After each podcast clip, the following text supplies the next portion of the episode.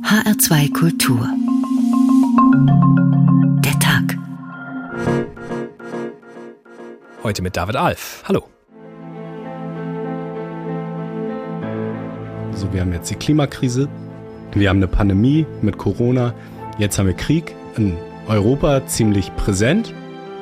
Ich gucke schon Nachrichten, aber ich versuche auch tagsüber nicht ständig mich zu informieren. Das macht mich nur verrückt und ähm, es macht einem auch Angst. Ich finde es überhaupt nicht schlimm, wenn man sich mal aus der realen Welt was zurückzieht und in einem Buch versinkt oder irgend sowas. Das macht man ja nicht einfach nur, um sich dem Problem nicht zu stellen, sondern einfach, weil man gerade mal keinen Bock darauf hat und mal Ruhe braucht. Wir leben in einer Zeit, wo wir mit so viel Information zugebombt werden und darunter leidet die mentale Gesundheit. Wie entspanne ich mich? Wie kriege ich mich abgelenkt? Wie kann ich also Dinge für mich selbst in den Griff kriegen? Weltflucht wäre ja nichts anderes als das, was heute ein guter Zehnmeister mir empfehlen würde, mit leer werden, mit in die Tiefe gehen, mit dem abzuschütteln, was mich hindert, zu werden, was ich bin. Je mehr ich übe, desto tiefer bin ich in der Welt. Und ich habe viel eher das Gefühl, dass andere Menschen eigentlich flüchten vor der Wirklichkeit sich ablenken, um nicht die Verantwortung zu tragen, die sie tragen sollten und könnten. Eine weltweite Pandemie, eine herannahende, wenn nicht schon eingetretene Klimakatastrophe und jetzt auch noch Krieg in Europa. Wie soll man das noch aushalten? Klar, als aufgeklärter Mensch mit Empathie und Neugier ausgestattet, kommt man irgendwie nicht drum rum. Wir wollen und müssen uns irgendwie mit dem Weltgeschehen auseinandersetzen. Aber wie lange geht das noch gut? Im dritten Jahr der Pandemie reicht Spazierengehen nicht mehr. Im Angesichts eines Krieges erst recht nicht. Da wundert es kaum, dass das Marktforschungsinstitut ITC herausgefunden haben will, was das absolute Trend-Gadget im Jahr 2020 war. Nämlich sogenannte In-Ear-Kopfhörer. Also jene Kopfhörer, die die Außenwelt besonders gut Außenwelt sein lassen und einen nach außen hin abschotten. Ist die beste Bewältigungsstrategie vielleicht einfach ausbrechen? Wie funktioniert Eskapismus? Welche Formen gibt es? Wie kann er uns helfen? Schadet er uns vielleicht eher? Und ist er gerade im Angesicht des Weltgeschehens überhaupt legitim? Wir haben diese Tagausgabe heute wie folgt genannt. Weltflucht, wenn alles zu viel wird. Zwar mag das Gefühl, aus diesem ganzen Wahnsinn ausbrechen zu wollen, einigermaßen zeitgeistig wirken, richtig neu ist es nicht. Seit diese Realität von Menschen behaust wird, versuchen sie ihr irgendwie auch wieder zu entfliehen. Auf eine Zeitreise, ich nenne sie mal, der großen Eskapisten, der realen wie fiktiven, nimmt uns jetzt Mario Scala mit. Zumeist wird Eskapismus mit Weltflucht oder Flucht vor der Wirklichkeit übersetzt. Bei Flucht allerdings ist zu unterscheiden zwischen vor wem und wohin. Wer vor etwas flieht, das als schrecklich empfunden wird, sucht offensichtlich etwas, das zumindest nicht schlechter ist als die Welt, vor der geflohen wird. Wo soll man nur hinfliehen? Überall ist der Mensch. fragt eine Figur in Bertolt Brechts Fatzer-Fragment von Anfang der 30er Jahre. Vielleicht wäre das britische Oxford eine gute Adresse gewesen, denn dort dachte sich zu der Zeit ein britischer Sprachwissenschaftler eine Welt aus, die aus Hobbits, Elben und Zwergen besteht. Die Vorteile einer Welt wie Mittelerde lagen für Tolkien auf der Hand. Die Elben haben andere Neigungen und Wünsche als die Menschen. Wir würden alle, wenigstens die meisten von uns, gern mehr sehen, wissen und können. Der Graben zwischen unserer biologischen Grundausstattung und unserem biologischen Ende sollte verlängert werden. Nicht bis zur Unsterblichkeit, aber doch so, dass wir viel mehr Zeit und Macht für unsere Taten haben. Anders, mehr, besser, Menschen nur selten und möglichst wenige. So lassen sich eskapistische Zutaten durch die Zeiten und Kulturen sammeln. Der Olymp, wo unsterblichen Nektar und Ambrosia gereicht werden, das Gefühl vollkommener Transzendenz im Nirvana, Spiegelwelten, Kaninchenlöcher, Klosterzellen. Ein Mönch etwa ist jemand, der allein ist und ein religiöses Leben lebt. Das kann ein Eremit sein, ein Einsiedler oder Anachoret oder jemand, der sich freiwillig in ein Inklusorium begibt. Im christlichen Mittelalter war das ein Raum, oft eine kleine Zelle, die von der Außenwelt abgeschlossen war. Die Bewohnerinnen und Bewohner ließen sich räumlich komplett einschließen, oft sogar einmauern, nur mit der Außenwelt verbunden durch zwei kleine Fenster für Licht und Nahrungszufuhr, die allerdings von der Außenwelt nicht einsehbar durch einen Vorhang abgedichtet wurden. Über eine von ihnen, Eva von Lüttich, hieß es Mitte des 13. Jahrhunderts Sie lebte in ihrer Zelle ganz der Anbetung des Allerheiligsten. Daneben verfertigte sie Paramente für die Kirche. Juliana besuchte ihre eingeschlossene Freundin Eva regelmäßig und teilte ihr ihre Visionen und ihr großes Verlangen mit. Es möchte doch das heiligste Altarsakrament noch viel mehr als bisher verehrt und verherrlicht werden. Verglichen damit sind die Vorschriften zu Erreichen der Transzendenz im Nirvana entspannt. Ort und Umstände werden den Probanden überlassen. Das Nirvana ist geistig und ortlos. Askese gilt als förderlich, schließlich soll ein Zustand absoluter Ruhe erreicht werden. In den Worten des Buddha heißt es ein Buddha lebt sanftmütig in einer Welt des Kampfes. Er verweilt suchtlos in einer Welt der Süchte. Er ruht leidbefreit in einer Welt des Leidens. Nirvana ist das höchste Glück. Gut ist es, einen Erleuchteten zu treffen. Sein Licht erhellt die Welt. Seine Weisheit weist den Weg zum Glück. In der Moderne wurde der Eskapismus geselliger. Motive aus den Mythen, aus Märchenwelt und Romantik wanderten in die Fantasy-Eben von Tolkien oder in C.S. Lewis Chroniken von Narnia sowie die Fantasiewelten zahlloser Nachfolger. In der Nachkriegszeit übernahm dann die Filmindustrie, führte in märchenhafte Welten, in zahllosen Disney-Verfilmungen, Fantasy-Serien, Science-Fiction-Epen wie Star Wars, Dragonheart, Game of Thrones oder in die virtuellen Welten des Cyberspace. Das Computerspiel schließlich bot endlose Möglichkeiten der Weltflucht. Virtual Reality Brillen ermöglichen unendliche Variationen für eskapistisches Verhalten, von denen ein mittelalterlicher Eremit in seinem zugemauerten Inklusorium auf der Suche nach dem großen heiligen Gefühl nicht einmal zu träumen wagte. Mario Scala über die vielen Formen und Gesichter des historischen wie aktuellen Eskapismus. Schon eben angeklungen sind Beispiele aus der Literatur. Und wann immer wir uns hier im Tag fragen, was eigentlich zu jedwedem Thema irgendwann und irgendwie mal in der Literatur verhandelt wurde, ist Jochen Hörisch nicht allzu weit weg. Er ist emeritierter Professor für Literatur und Medienwissenschaften der Uni Mannheim. Hallo, Herr Hörisch. Ja, guten Tag, Herr Alf. Herr Hörisch, greifen Sie aktuell häufiger als sonst im Bücherregal nach eskapistischer Literatur? Nein, äh, im Augenblick komme ich kaum zum Lesen. Warum? Weil ich richtig Medienjunkie geworden bin.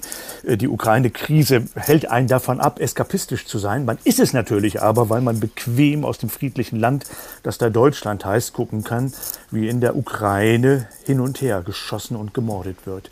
Also wenig Zeit eigentlich, jetzt den Nachsommer in die Hand zu nehmen und zu sagen, ich kann mich zurückziehen. Wir merken, dass wir auch als Beobachter uns eben gerade nicht zurückziehen können. Ja, genau aus dieser Situation heraus haben wir ja heute diese Sendung angedacht, dass wir vielleicht mal langsam drüber nachdenken müssen, in Sachen Psychohygiene dann doch einen Schritt zurückzugehen und sich etwas anderem zuzuwenden. Aber wenn es bei Ihnen noch nicht so weit ist, umso besser. Gibt es denn ganz grundsätzlich besondere Zeiten für den Eskapismus? Ist es tatsächlich so, dass je furchtbarer die Realität, desto eskapistischer die Literatur?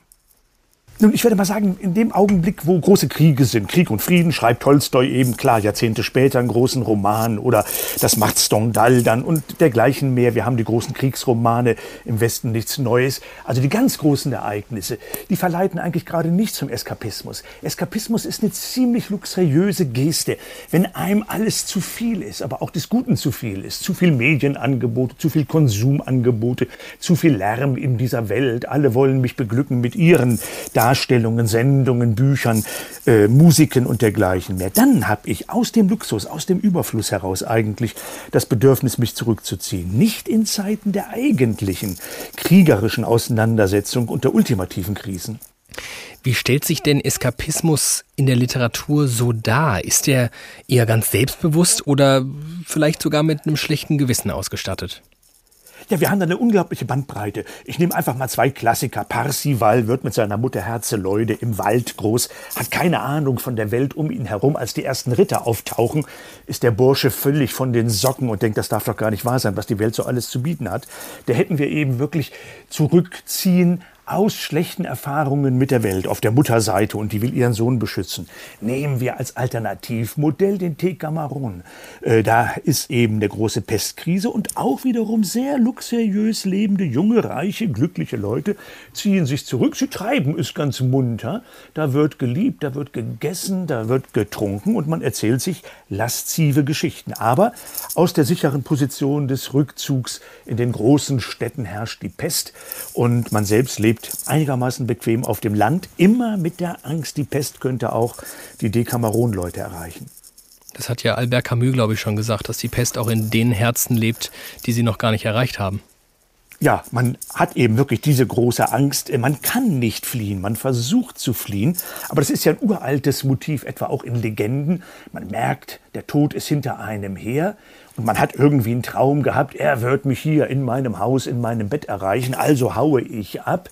Und wen trifft man dann in dem Ort, an dem man geflohen ist? Den Sensenmann. Und der sagt zu einem, genau hier, mein Lieber, habe ich dich erwartet. Das ist also irgendwie eine besondere Form des Eskapismus, ne? Die Flucht vor der Flucht quasi. Ja, man kann das heroisch machen. Alle fliehen von der Titanic. Ich will einen guten Abgang haben. Ich bleibe und sage gnädige Frau nach Ihnen. Äh, dann hätte man das vollendete Gentleman-Dispositiv gehabt. Nicht? Man flieht vor der Flucht. Das heißt, man bleibt eben da. Sehr konkret jetzt. Wir wollen das gar nicht illustrieren. Wir sehen es ja auch allzu bequem aus der Ferne. So kann man sich jetzt in Kiew verhalten, abhauen oder da bleiben. Das sind so die grundsätzlichen Geschichten. Aber natürlich ist es ein anspruchsvolles Motiv vor der Flucht zu fliehen, sich zu stellen und zu sagen, der Kampf, diese Auseinandersetzung, die ist unvermeidbar, der stelle ich mich. Und ohnehin ja etwas, was in der Apokalypse schon irgendwie allein im Begriff innewohnt, wenn ich Sie in unserem Vorgespräch richtig verstanden habe, dass es quasi eine Mehrdeutigkeit da gibt, die man so gar nicht vermuten würde. Ja, äh, sie reden halt mit einem Philologen. Das ist ja eine schreckliche Art von Menschen. Die machen dann immer darauf aufmerksam, wie seltsam die Worte aussehen, wenn man sie genau ansieht und wie sie zurückschauen. Apokalypse, wir wissen es alle aus der Bibellektüre, kann das Ende der Welt sein. Das ist apokalyptisch, der Atomkrieg. Apokalypse kann aber auch, siehe Johannes Apokalypse, die ultimative Form des Durchblicks sein. Endlich werde ich illuminiert und weiß, was die Welt im Innersten zusammenhält. Besonders beängstigend ist natürlich das Motiv, dass beide Formen von Apokalypse, der Untergang und der ultimative Durchblick, ganz eng aneinander gekoppelt sind. Im Augenblick des Untergangs werde ich den ultimativen Durchblick haben. Und über den theologischen Eskapismus werden wir im Laufe dieser Sendung noch sprechen. Bis hierhin vielen Dank für den literarischen Herr Hörisch. Eskapismus, das wird klar, ist ausnahmsweise mal kein ganz neuer Trend, eben ein alter und bekanntlich kommen Trends immer wieder. Dass sich Eskapismus aber nicht nur in der Kunst niederschlägt, sondern in ganz extremen Formen auch mitten unter uns, zeigt das Beispiel von Adolf Ellerbrock, besser bekannt als der Höhlenmensch von Hambach. Er ist schon einige Jahre tot, aber 2009 hat sich unsere Kollegin Christiane Wagner mal auf eine Spurensuche begeben. Ein verwunschen verwildertes Grundstück am Waldrand von Hambach, einem kleinen Ortsteil von Heppenheim an der Bergstraße. Nichts erinnert daran, dass hier einmal ein Mann gelebt hat, der als Höhlenmensch von Hambach in die Ortsgeschichte einging. Sie nannten ihn den Wurzelfresser. Er stammte aus Hamburg. Vermutlich im Jahr 1930 kam Adolf Friedrich Ellerbrock an die Bergstraße. Er lebte zurückgezogen wie ein Einsiedler in einer Höhle. Man erreichte sie über eine Leiter. Es gab kein Wasser, keinen Strom, keine Toilette. Er ernährte sich ausschließlich von Grünzeug, wie die Hambacher damals abschätzig sagten, und von selbstgebackenem Brot. Hans Rhein war einer der wenigen, die etwas engeren Kontakt hatten zu Adolf Ellerbrock. In den Nischen, die er gegraben hat, hat er seine Vorräte aufgehoben für den Winter, denn er war hundertprozentig Vegetarier. Hat im Wald Pilze, Kräuter, Beeren und im Feld gesammelt und Pflanzen, hat sie getrocknet und in diesen Nischen aufbewahrt. Der Wurzelfresser kam nur in den Ort, um regelmäßig beim Friseur ein Bad zu nehmen und um Gemüse zu kaufen. Die Kinder liefen ihm nach und hänselten ihn, wenn sie ihn sahen. Er hat schulterlange Haare gehabt, einen wilder, wilden Bart wie der Rübenzahl, Hosen bis zu Knie, keine Strümpfe, Sommer wie Winter, niemals welche angehabt. Und die Schuhe waren selbst gemacht aus Fahrradmandeln. Mit einem alten Rucksack auf dem Rücken, dann ging er nach zum Einkaufen. Die Kinder sind ihm nachgelaufen, haben ihn ausgespottet, aber den Kindern kann man keine Schuld geben, die haben das von den Eltern so gelernt. Adolf Ellerbrock war nicht der Einzige, der in dieser Zeit nach Heppenheim kam, um seinen Traum von einem Leben im Einklang mit der Natur zu verwirklichen. Insgesamt neun Familien siedelten sich Ende der 20er, Anfang der 30er Jahre in der Gegend an. Otto Pauke zog es von Stendal an die Bergstraße, um fortan im Wortsinne im Einklang mit der Natur zu leben, erinnert sich Rudi Unger, der in der Nachbarschaft lebte. Was mir von Anfang an aufgefallen ist und sofort bewusst wurde, das ist, dass er nicht nach der Uhr lebt. Er hat mir gesagt, also er steigt morgens auf, wenn es hell wird, wenn er ausgeschlafen hat und geht ins Bett, wenn er müde ist. Also und er hat auch grundsätzlich mit mir nie morgens Termine gemacht weil er ganz einfach gesagt hat, das ist schon Stress. Mit einer Mischung aus Neugier und Argwohn beobachteten die Heppenheimer die Außenseiter, die sich nicht in die Gesellschaft integrieren wollten, berichtet Stadtarchivar Harald Joost. Man war halt davon überzeugt, die richtige und zukunftsweisende äh, Lebensweise gefunden zu haben, Er hat sich damals ja schon immer äh, bei der Datumsschreibweise am Jahr 2000 äh, orientiert und da statt 1930 halt 70 vor 2000 geschrieben. Also das äh, sind auch so ein, so ein paar äh, Merkwürdigkeiten, äh, die man halt kultiviert hat als Erkennungszeichen dafür, dass man zur großen Masse nicht dazu gehört und auch nicht dazu gehören will. Die Aussteiger von Heppenheim haben kaum Spuren hinterlassen. Adolf Friedrich Ellerbrock, der als erster kam, starb am 8. Mai 1959. Es gibt keinen Grabstein, der an ihn erinnert. Der Höhlenmensch von Hambach lebt nur noch in der Erinnerung einiger weniger Menschen, die ihn gekannt haben. Christiane Wagner war das über den Höhlenmenschen von Hambach. Und weil es natürlich völlig verschenkt wäre, sich hier heute dem Eskapismus zuzuwenden und dabei die Musik vielleicht als eskapistischste Kunstform überhaupt außen vor zu lassen, machen wir das nicht. Hier besingt Calexico die Einsamkeit in einem Ausschnitt aus dem Song Alone Again All. Yeah, say it's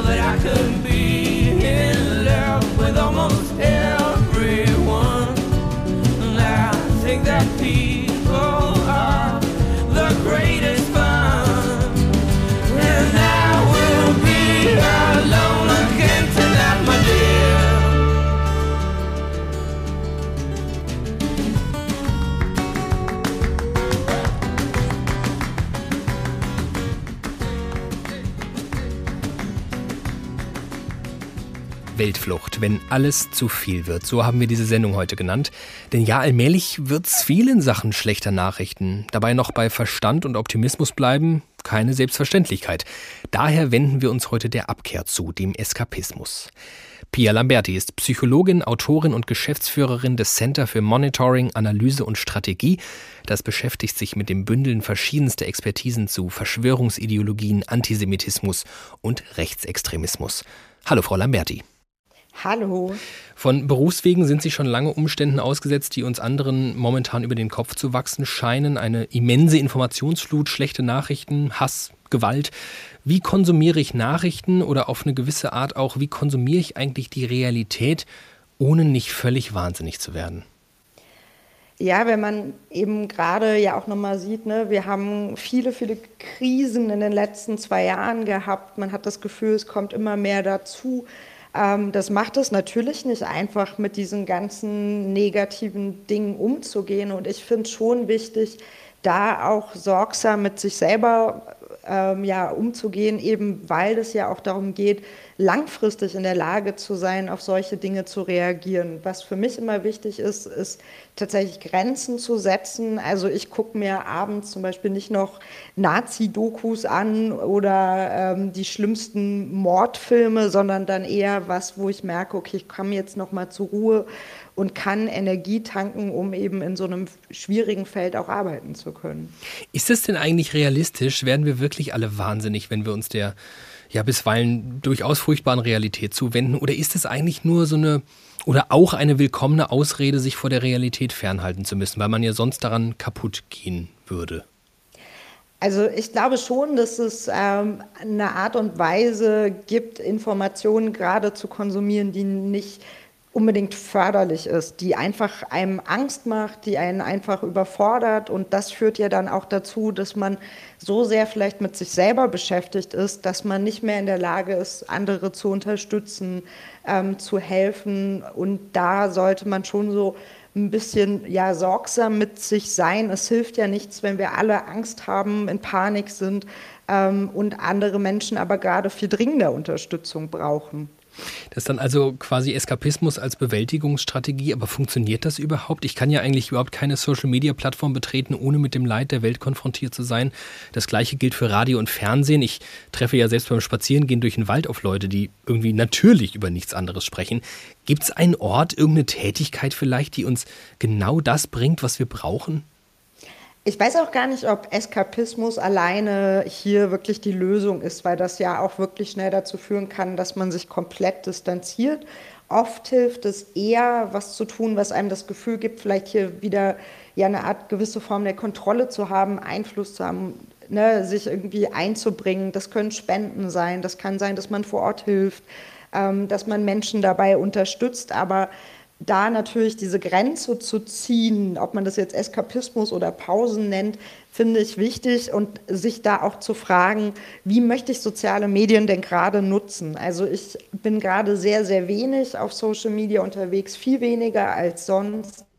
Ähm, ich versuche auch zum Beispiel meine Timeline so zu haben, dass ich weiß, okay, von diesen Menschen bekomme ich gerade gute Informationen. Hier habe ich das Gefühl, ach, vielleicht ist auch gerade die Person ähm, nicht so gut in der Lage, richtig und falsche Informationen zu trennen. Dann blende ich die für mich gerade lieber aus. Also, dass man wirklich auch guckt, tut mir dieser Ort gerade gut, hilft der mir und kann ich überhaupt das verarbeiten, wirklich quasi in Real-Time Informationen aus einem Krieg zu bekommen, wo so ein journalistischer Filter oft ja auch fehlt. Und gerade ist es ja auch für Journalisten, Journalistinnen unglaublich schwierig, wirklich valide Informationen zu bekommen, ähm, weil die Lage eben hochdynamisch ist. Also da ähm, geht es ja nicht nur um Eskapismus, sondern auch, dass man einfach sein Gehirn nicht permanent mit Falschinformationen und Propaganda füttert. Wenn ich Sie richtig verstanden habe, dann ähm, passen Sie Ihre digitale Umwelt den jeweiligen Situationen an. Also quasi pflegen beispielsweise Ihren Newsfeed bei Twitter oder so dementsprechend. Ähm, können Sie uns noch was dazu sagen, wie Sie bei Ihrer Arbeit, in Ihrem Alltag darauf achten, dass ähm, sowas wie äh, Psychohygiene, nenne ich es mal, ähm, implementiert wird in Ihren Alltag? Ähm, was ich gerade auch gemacht habe, sind ähm, die Benachrichtigungen von Zeitungen auszuschalten, dass ich nicht, sobald ich mein Handy in der Hand habe, äh, direkt mit irgendwelchen Breaking News konfrontiert werde, die oft dann ja auch erst irgendwie Stunden später richtig eingeordnet werden können. Ähm, und so habe ich natürlich dann auch die Kontrolle, wann werde ich damit konfrontiert. Und ich habe das auch in Gesprächen mit Freunden, dass wir darüber sprechen, ähm, wo gerade gewisse Grenzen sind. Also was brauche ich gerade, was braucht die andere Person gerade, ähm, um eben ja möglichst ja gut klingt in dem Fall vielleicht nicht wie das richtige Wort, aber eben durch diese Zeit zu kommen und gleichzeitig auch in der Lage zu sein, andere Menschen zu unterstützen. Bewältigungsstrategien von Pia Lamberti waren das. Sie ist Psychologin und beschäftigt sich vor allem mit den Themen Verschwörungsideologien, Antisemitismus und Rechtsextremismus. Vielen Dank, Frau Lamberti. Das, wonach wir hier auf der Suche sind, nämlich dem aus Selbstschutz vor der Realität fliehen, kann ganz unterschiedliche Auswüchse haben. Auch die Motive fürs ja, sich rausziehen sind ziemlich verschieden. So gibt es jene, die sich vom Irdischen entfernen, allem den Rücken zuzuwenden scheinen, sich dabei aber ganz Neuem öffnen. Gerade in der Spiritualität sind solche Isolationen ja häufig institutionalisiert. Man denkt an Klöster zum Beispiel. Aber es geht noch entfernter, noch eskapistischer. Und das zeigt das Beispiel der Inderin Bhakti Priyananda. Jürgen Webermann hat sie besucht. Gangotri, ein kleiner Ort, umgeben von fast 7000 Meter hohen Bergen im indischen Himalaya. Das tief geschnittene Tal gilt als heilig, der Ganges hat es geformt, der heiligste aller indischen Flüsse. Er fließt weiter oben aus einem Gletschertor, das sie hier das Kuhmaul nennen, weil es mit etwas Fantasie eben einem Kuhmaul ähnelt.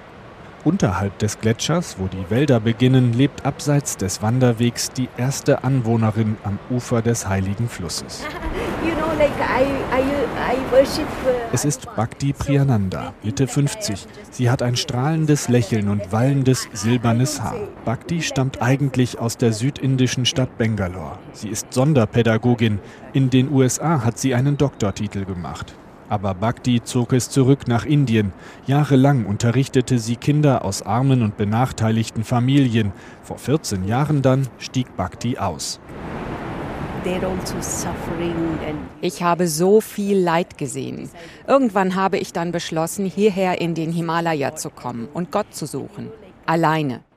Dieser Ort, beschloss sie, ist perfekt für ihr Leben als Einsiedlerin.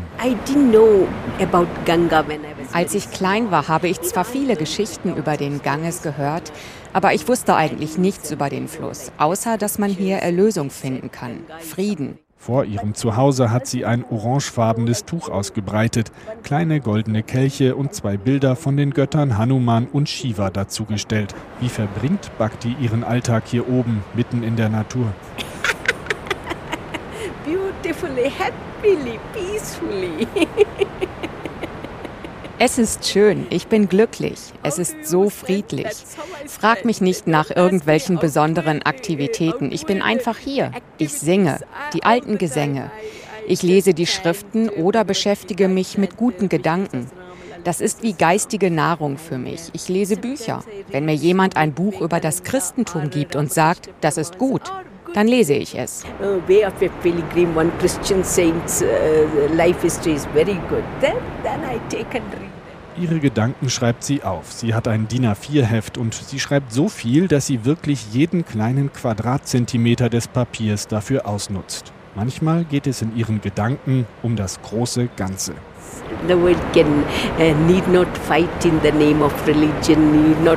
Niemand muss im Namen der Religion kämpfen, im Namen der eigenen Kultur. Nein, es gibt nur eine menschliche Kultur, menschliche Gefühle. Auch Bäume sind voller Leben, Tiere, Menschen. Es ist die gleiche Kraft dahinter. Mal äußert sie sich in einem Baum, mal in einem Tier, mal in einem Menschen. Und wenn wir daran glauben, dann beginnen wir, jeden Baum, jedes Tier zu respektieren. Wir hören auf, ihnen zu schaden und uns selbst zu schaden durch Kriege. Bhakti sagt, sie will bis zum Lebensende hier oben am Ganges bleiben. Ob ihr das gelingt, das liege aber nicht in ihrer Hand. Denn das entscheide einzig und allein der Fluss selbst, ihre Mutter Ganga.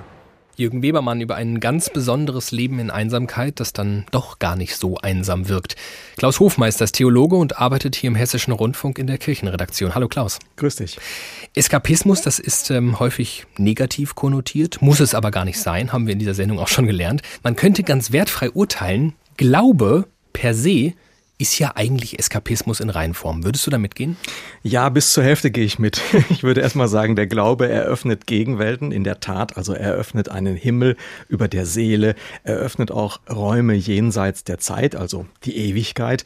Die Kapuziner sagten ja immer, kurz hier, schnell fort, ewig dort. Aber das ist gefährlich, da wird ja der Trost der seligen Weltflucht dann auch leicht zur Vertröstung. Deshalb ist heute Weltflucht theologisch eigentlich verpönt, kann man sagen.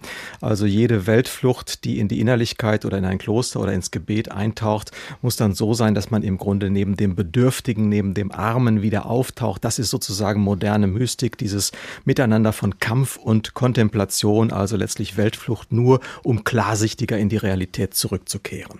Dann wenden wir uns mal dem ja tatsächlichen theologischen Eskapismus zu. Wir haben als Beispiel gerade der gläubigen Einsiedlerin am Ganges gelauscht, die ganz bei sich und ihrem Glauben angekommen ist. Welche Beispiele für den ja nicht nur spirituellen, sondern tatsächlich auch physischen Eskapismus, in dem man sich buchstäblich isoliert, gibt es noch? Ja, also die Kleinform ist ja mal ganz buchstäblich die Kirchen aus Stein in unseren Städten. Die sind ja per se auch mal so angelegt, dass sie im Grunde sowas wie ein Escape Room sind, schon mal architektonisch. So angelegt, dass sie den Blick weglenken vom Irdischen zum Himmlischen mit Jenseitsbildern, auch mit der Inszenierung von Höhe und Weite. Also im Grunde schon auch eine Gegenwelt, ein geschützter Raum natürlich auch, der Geborgenheit vermitteln soll. Und wir sehen jetzt in der Pandemie aber auch jetzt in der Kriegsangstzeit, dass Kirchen tatsächlich geöffnet werden, ausschließlich um ein Ort zu sein, entweder für Friedensgebet, aber auch für das stille Gebet, so in Not und Angst, im Grunde so eine Art seelischer Asylort, wo man sich hinflüchten kann in Not. Ja, und dann gibt es natürlich kulturell ganz wichtig die Klöster, die ja auch offen sind heutzutage. Also viele Leute gehen für ein paar Tage in die klösterliche Abgeschiedenheit, um auszusteigen, um sich zu entspannen, auf andere Gedanken zu kommen. Andere machen dann wieder Exerzitien, also sagen wir mal etwas strengere Tage der Stille. Äh, und tatsächlich ist ja das Mönchtum auch diese uralte Kulturform der Weltflucht. Auch die gibt es natürlich noch zahlreich. Wobei ich eben nicht von Weltflucht, sondern lieber von so einer Art Flucht in eine Gegenwelt sprechen würde. Das ist ja eigentlich der spannende Komplex, dass es eine Flucht ist von einer Welt ähm, in eine neue, du hast es gerade Gegenwelt genannt. Sowas im Fall der Benediktiner vielleicht auch in Form einer Idealwelt, also mhm. dieser Bezug zur Realität, der ist ja immer noch da. Ist Eskapismus dann da überhaupt der richtige Begriff? Ja, ich finde es eben total witzig, dass das so ein Ineinander ist. Also die Benediktiner, das ist ja der älteste ununterbrochen bestehende Orden mit 1500 Jahren Existenzerfahrung. Die haben ihre Klöster ja zunächst außerhalb gebaut der Siedlung, also so auf den Höhen. Sie waren also schon weltflüchtig, aber sie haben dann sofort angefangen, eben Kultur zu schaffen, da wo sie sind. Also Land zu bebauen, Bildung zu schaffen, Bücher zu schreiben, Bücher zu illuminieren. Das heißt, äh, diese Weltflucht in so eine urchristliche Idealgemeinschaft, wo man ein Herz und eine Seele ist und alles gemeinsam hat, die wirkte sofort diese Gegenwelt auch wieder zurück in die Welt, letztlich kulturprägend für die Welt, auch hier im Abendland. Im Grunde eine Welt, aus der sie eigentlich ausgezogen war. Und genau das ähm, lässt mich eigentlich eher stutzen, weil man kann es ja als eine Abkehr verstehen um sich seiner selbst, aber auch der Geschichte, der Gesellschaft zuzuwenden, wie du es gerade beschreibst. Aber das ist ja eigentlich ein Widerspruch. Warum dann nicht gleich mittendrin bleiben? Ja, weil man, ich glaube, von außen, also aus dieser Außenperspektive, aus dieser Distanzperspektive eigentlich klarer sieht, was mittendrin, also was in der Welt geschieht. Ich kenne einen alten, einen sehr weisen Mönch, Mitte 80, der sehr viel Anteil nimmt so am Weltgeschehen, früher auch viele Bücher geschrieben hat und der jetzt sagt so, das Schweigen und das Verstummen angesichts all der Verwerfungen in der Gesellschaft und in der Welt überhaupt. Das ist so meine Antwort äh, existenziell, die ich im Moment leben kann und auch leben muss. Und äh, natürlich ist dieses Verstummen, also im Grunde auch so ein Mitleiden mit dieser Welt im Gebet vor Gott zu bringen, das ist so seine Existenzform. Und ich erlebe diesen kontemplativen Mönch in seiner weltflüchtigen Art im Grunde als einen wirklichen Zeitgenossen. Das sagt Klaus Hofmeister, er ist Theologe und Redakteur in der HR Kirchenredaktion. Vielen Dank. Und auch jetzt tut uns vermutlich ein musikalischer Exkurs ganz gut. Sie merken, Eskapismus, das funktioniert auch im ganz Kleinen. Jetzt mit einem kleinen Ausschnitt von Genesis mit Alone Tonight. There's nothing here I can understand. And no one cares. I'm a lonely man. I touch your face. And I don't know why. I call your name, but you're going by. Now I'm alone again.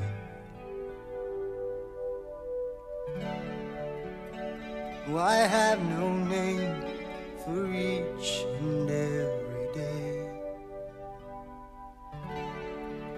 until the year is done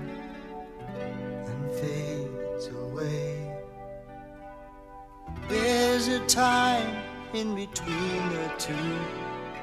Old is gone, but it's not been you and I. I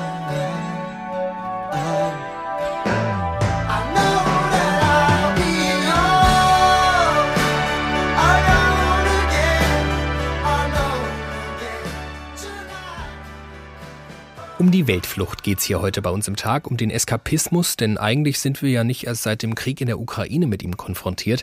Das dritte Corona-Jahr holt die merkwürdigsten Dinge aus uns hervor. Der eine treibt sich in Internetforen rum, weil er eigentlich schon immer mal wissen wollte, was Thrash Metal ist.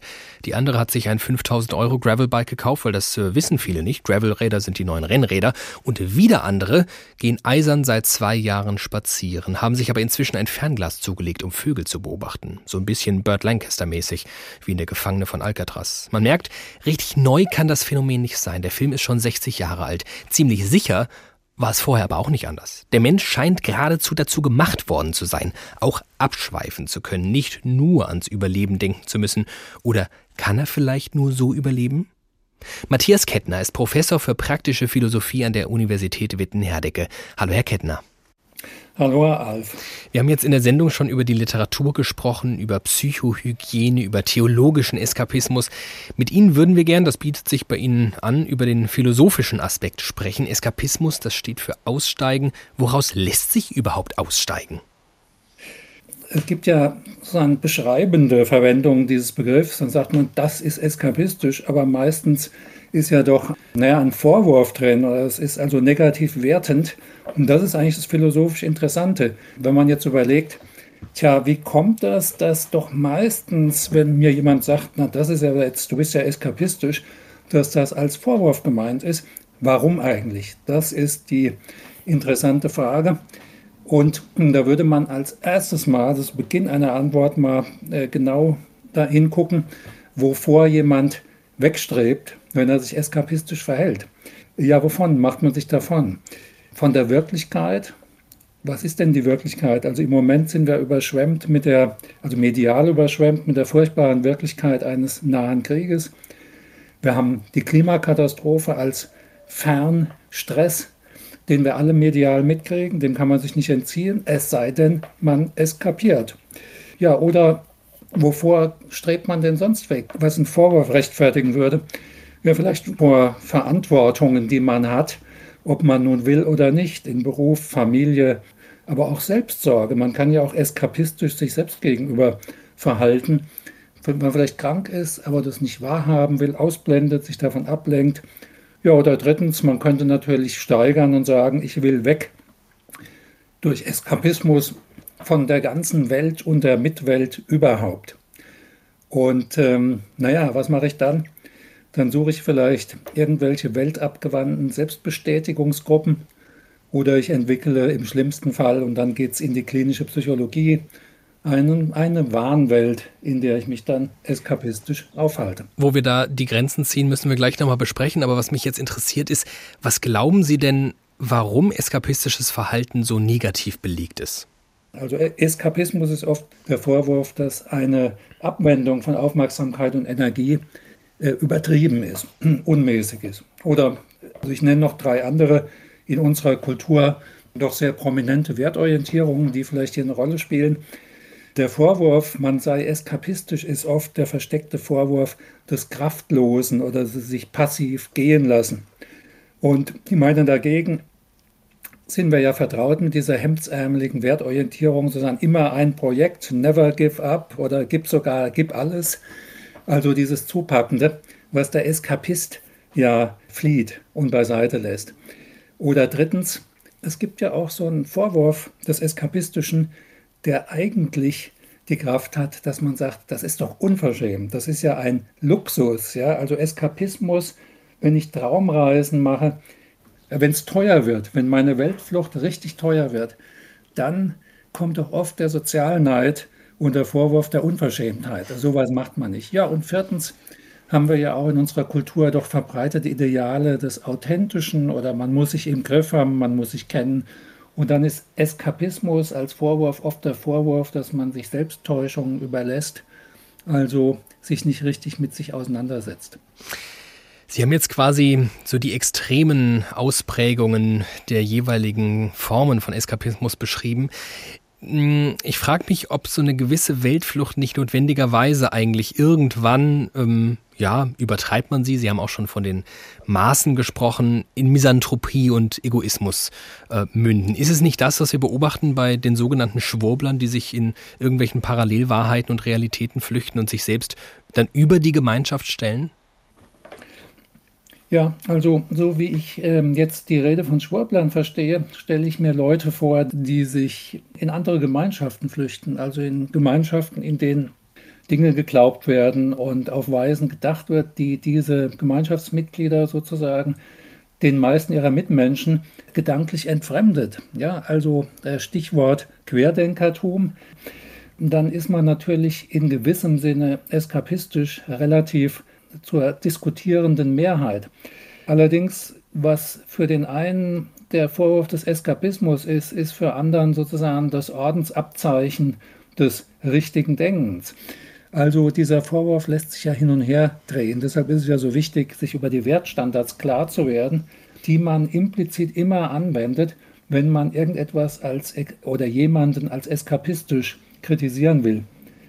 Vielleicht noch eine Bemerkung. Im Unterschied zu Rassismus oder Sexismus ist ja der Vorwurf des Eskapismus noch in einem milden Register. Das hängt vielleicht damit zusammen, dass meistens kein anderer geschädigt wird. Also es ist kein Unrecht, eskapistisch zu sein. Ja, oder, oder sagen wir mal, wenn wir uns als Gemeinwesen verstehen, dann wäre es natürlich wünschenswert, wenn sich alle Beteiligten dieses, äh, dieser als Teil eben jener verstünden und nicht äh, ihrerseits einen äh, individuellen Eskapismus ähm, pflegen, der dann dazu führt, dass die Gemeinschaft sich eigentlich auflöst. Ja, also hier mündet natürlich der Vorwurf des Eskapismus in einen breiteren Strom von, von berechtigten Kritiken, einem überschießenden Individualismus, der natürlich bei uns seit langem Platz greift und der etwa, wenn man auf das Politische schaut, das Engagement, sei es ehrenamtlich, sei es auch nur bürgerlich, wie zu Wahlen etwa zu gehen, äh, sehr schmälert. Und das kann natürlich im Sinne eines demokratischen Ethos nur von übel sein. Wo genau ziehen wir die Grenzen, Herr Kettner? Sie sind ja Professor für praktische Philosophie, da erhoffe ich mir jetzt so Praxistipps von Ihnen. Für uns selbst. Also wenn ich jetzt, ich sage, ich, mich, mich belastet das alles zu sehr. Ich muss jetzt mal raus. Wie schaffe ich es da nicht zu übertreiben? Also der Anfang der Weisheit in der normativen Ethik ist ähm, Kontext. Also man muss auf die Situation gucken, in der jemand ist, bevor man vorschnell irgendwas beurteilt.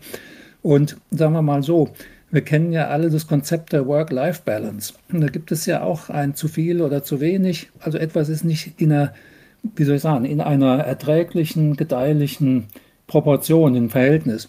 Man könnte ja mal, was wäre das Gegenteil von Escape? Das wäre eigentlich Attack, also so richtig draufgehen und konfrontieren. Ein Attack-Escape-Balance mal annehmen und so ähnlich wie wir über Work-Life-Balance denken, auch hier gucken, wo ist mein Eskapismus, mein Fliehen, mein Entfliehen mit der Aufmerksamkeit, wo ist es mir dienlich, zuträglich, weil es entspannend ist, weil jeder auch äh, nur ein bestimmtes Maß an Stress aushält und wo schädige ich mich selbst, also wo gerät das vollkommen außer Maß. Sagt Matthias Kettner, Professor für praktische Philosophie an der Universität Witten-Herdecke. Vielen Dank, Herr Kettner. So, und weil jeder Eskapismus irgendwann auch mal vorbei sein muss, sonst schaffen wir den Absprung zurück in die Realität wirklich nicht, wollen wir ihm auch hier in der Sendung jetzt ein Ende setzen. Wir wollen jemanden zu Wort kommen lassen, der sich angesichts der Weltlage so gar nicht in Parallelwelten zurückzieht. Im Gegenteil. Serkan Ehren ist Gründer und Geschäftsführer der Stuttgarter Hilfsorganisation STELP und ich spreche jetzt mit ihm. Er ist in der Ukraine in Lviv. Hallo, Herr Ehren. Hallo. Sie haben sich vor knapp zwei Wochen auf den Weg in die Ukraine gemacht, mit Hilfsgütern im Gepäck, allem, was die Stuttgarter Bevölkerung innerhalb weniger Stunden zusammengetragen hat. Beschreiben Sie mal, wie Ihre Reise ins Kriegsgebiet verlaufen ist. Ja, es ging los äh, mit dem Donnerstagmorgen um 5 Uhr äh, mit ganz vielen Anrufen, mit ganz vielen E-Mails. Und als ich auf mein Handy geschaut habe und ja, der zehnte Anruf einging, war klar, irgendwas muss passiert sein. Und ähm, ja, relativ schnell auch verstanden, dass es eben äh, um die Ukraine geht, um, um den Krieg eben. Und dann ging es sehr schnell. Wir mussten super schnell reagieren, weil wir wissen aus Erfahrung, dass die ersten ja, 24 Stunden eigentlich so ähm, ja, super, super schlimm sind, weil da eben keine Hilfe ankommt und die Leute dann eben eine große Panik herrscht, ein großes Chaos und konnten dann mit ganz viel Hilfe in wenigen Stunden zwei Lkw Richtung Ukraine bringen oder auf die Straße bringen zumindest und sind dann ähm, direkt losgefahren und an der Grenze äh, ziemlich doof gelaufen, hat man die Lkw nicht reingelassen. Die hatten allerdings äh, dennoch ihren Impact auf der polnischen Seite dann als in so einem Erstaufnahmelager, die auch noch völlig chaotisch eigentlich waren. Wir konnten dann so ein bisschen äh, eine Struktur reinbringen durch unsere Erfahrung. Ich bin dann alleine weitergefahren mit einer äh, größeren Summe Bargeld, äh, also einem fünfstelligen Betrag und wollte eben dann vor Ort auf Bedürfnisse oder spontane und kurzfristige Dinge reagieren. Ja, und die ersten Bilder nach der Grenze waren schon eine absolute Katastrophe. Also fünf Meter hinter der Grenze habe ich auf Zehntausende Frauen äh, mit ihren Kindern blicken müssen. Äh, teilweise Baby im Arm, Kleinkind an der Hand, zwei Rucksäcke auf. Bei Minusgraden, also völlig absurde äh, Situationen mitten in Europa dann weitergefahren und dann habe ich schon Bilder gesehen von äh, Familienvätern, die sich eben von ihren Frauen und Kindern verabschiedet haben. Sah ein bisschen so aus äh, nach Abschied für immer. Also Szenen, die ich nie wieder vergessen werde. Und ich bin schon mit einigen Wassern gewaschen. Also ich war in Afghanistan. Ich habe äh, die Explosion von Beirut äh, live miterleben müssen, ähm, weil wir dort zu dem Zeitpunkt eine Suppenküche aufgebaut haben. Aber diese Szenen äh, von diesen Vätern, die sich dann von ihren Kindern verabschieden, das war schon, war schon eine harte Nummer. Ja, und dann äh, weitergefahren und schon mit dem nächsten verrückten Bild konfrontiert worden. Mit einem 40 Kilometer langen Stau, zweispurig, der mir entgegengekommen ist. Ich war das einzige Auto, das ins Land rein wollte. Und wie gesagt, 40 Kilometer Stau uns entgegengekommen. Ähm, ja, wieder so ein Bild, das man nicht vergisst. Die Entscheidung, heute mit Ihnen zu sprechen, ist auch der Tatsache geschuldet, dass wir mh, mm, uns nicht nur gut fühlen bei dem Gedanken angesichts der Dramatik, die Sie auch gerade schildern, lieber auch mal Augen, Mund und Nase zu verschließen. Aber wir haben auch gelernt in dieser Sendung, als Bewältigungsstrategie kann so ein Aussteigen mal ganz heilsam sein. Wie bewältigen Sie das, was Sie da jetzt gerade beschrieben haben? Sie haben gesagt, das sind Bilder, die Sie nie vergessen werden. Wie gehen Sie damit um? Was ist Ihr Eskapismus? Äh, ich gehe tatsächlich eher schlecht damit um es wurde ein bisschen besser im Laufe der Jahre. Dennoch habe ich oft, also eigentlich fast, fast, fast jede Nacht habe ich Albträume. Ich wach schweißgebadet auf. Ähm, ich wach in einem nassen Kissen auf, weil ich nachts geweint habe. Ähm, solche Sachen passieren mir tatsächlich leider immer noch. Ja, es ist eher so, dass ich mir die Kraft hole, um das Ganze so mitzumachen, äh, durch den Erfolg, den wir einfach haben. Also, dass ich jetzt in diesem Moment weiß, dass eben unzählige Kinder in Indien nicht im Bordell landen, sondern äh, denen wir eine Schulausbildung bescheren konnten. Dass jetzt äh, 2000 Kinder im Jemen eben überlebt haben die letzten Jahre, weil wir sie äh, mit Nahrung versorgen und ähm, ja, die Kinder in Tansania, dass sie eben nicht betteln und klauen müssen, sondern eben in einem warmen Zuhause aufwachsen. Und das sind eben ganz viele Dinge, die mir Kraft geben, um das alles zu verarbeiten, sage ich mal. Das sagt Serkan Ehren, Gründer und Geschäftsführer der Hilfsorganisation STEP, direkt aus der Ukraine. Vielen Dank.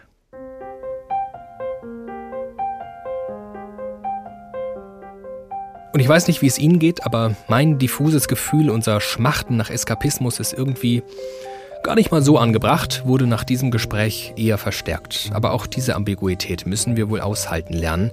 Sich nur im von Herrn Kettner beschriebenen Attacke-Modus der Welt zu nähern, ist wahrscheinlich nicht so gesund. Auch das hat uns Serkan Ehren gerade eindrücklich beschrieben. Bleiben Sie gesund, finden Sie Ihren Eskapismus in Maßen. Vielleicht ist es ja auch das Hören einer Tagausgabe. Sie finden sehr viele davon als Podcast auf h2.de oder in der ARD Audiothek. Diese Woche in der Redaktion waren für Sie Doris Renk, Doro Schuler, Uli Sonnenschein, Barbara Piroth, Karen Fuhrmann und ich.